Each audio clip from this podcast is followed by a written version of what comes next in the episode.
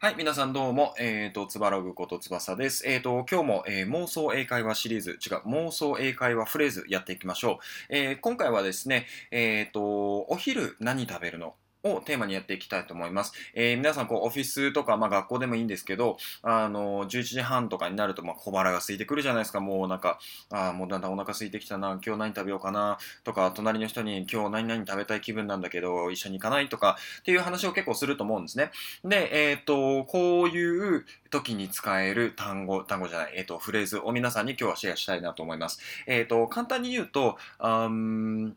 What are you going to have for lunch today? っていうね、まあ、ちょっと長いんですけど、えっ、ー、と、もう一回ちょっと繰り返しますね。What are you going to have for lunch today? っていう表現で大丈夫です。これを聞いて、えっと、これ、この単語を、え違う、このフレーズを使って質問してもらうと、あの、相手には通じます。で、えっ、と、相手の返答がね、もしかしたら、えっ、と、まあ、サンドイッチとか、おにぎりとか、あとは、なんだろうな、マクドナルドとか、まあ、結構いろんな回答が返ってくると思うんですけど、逆にね、これを聞かれた時の、えっと、回答の仕方ですね、えっと、もうちょっと簡単にシェアしたいなと思ってます。で、例えば、えっと、誰かがね、What are you going to have for lunch today? って言われたら、I will have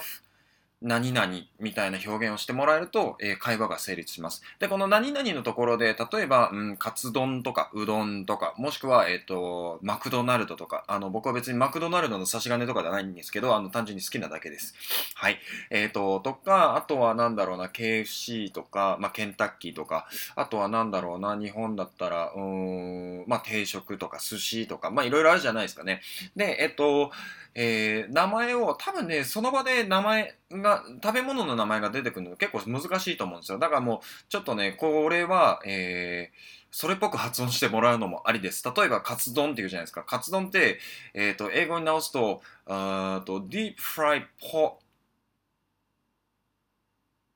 なんだっけ？ディープフライポ on the rice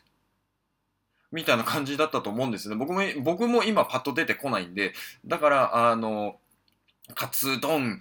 カツ丼とかね、まあ、こんな感じで言ってもらっても大丈夫なんですが、気になる人は、あの、まあ、調べてもらえればなと思います。あとは、まあ、例えばね、寿司だったら、もう寿司、ランチとか、あとは、えっ、ー、と、刺身とかだったら、もうそのまま刺身とかでつな、あの、伝わるんで、えっ、ー、と、それっぽく発音してもらうのも一つの手です。だから逆にね、こういうふうに、あの、それっぽく言うと、あの、外国人に受けたりとかもするんで、あの、ネタにしてもらってもいいのかなと思います。カツ丼なんだっけな、カツ丼。えっ、ー、と、ちょっと気になるんで調べちゃいますね。えー、カツ丼、カツ丼、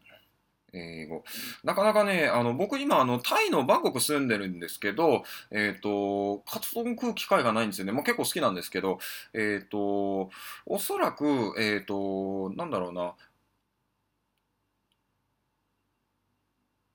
今ね、こう、パーッと調べる限りだと、えっ、ー、と、ポーカレットオンライスもしくは、えっ、ー、と、ポーカレットボーみたいな感じなんですけど、あの、おそらく覚えられないと思うんで、ここはもう無視してもらって大丈夫です。あの、えっ、ー、と、deep fried pork on rice みたいな感じで言ってもらうと多分通じます。で、まあ、えっ、ー、と、より詳細なね、えっ、ー、と、表現をしたいのであれば、えっ、ー、と、steamed egg with a deep fried pork on rice みたいな表現をしてもらえるといいんですが、まあ、ちょっとここまで行くと行き過ぎなので、あの、あくまで、え予備情報として覚えておいてもらえればなと思います。えっ、と、じゃあ今日の復習です。えっ、と、今日は、えっ、と、今日お昼何食べるのっていう質問に対して、えっ、と、これを英語で置き換えた場合、えっ、と、what What are you going to have for lunch today? っていう、えー、質問をしてもらえると大丈夫です。で、まあ、これに対する回答として、I will have 何々っていう表現をしてもらうと、ここで会話が成立するので、ぜひね、日常の生活の中で、えっ、ー、と、もしこういう会話が発生したら、えっ、ー、と、僕のラジオで、えー、こういう表現をやっていたなと思い出してもらって、で、まあ、頭の中でね、こう、ちょっとね、こそっと、えー、置き換えるのもありですし、あとは、まあ、英語を話せるね、こう、友人とか、えー、周りの人間と一緒にいるのであれば、ぜひ使ってみてください。はい。っていう感じでね、僕のチャンネルでは、えー、こういうふうに、あの、日常で普段使っている日本語のフレーズを英語に置き換えるをコンセプトのもとに、えー、使えるフレーズとかを、えー、皆さんにシェアをしています。えー、これからね、英語の勉強頑張っていきたいという方、えー、今すでに頑張られている方、えー、ぜひぜひフォローしてもらえればなと思います。合わせてね、えっ、ー、と、いいねとか、あと、えー、コメントもいただければなと思うので、えー、ぜひよろしくお願いします。はい、じゃあ今回の配信は以上です。またね。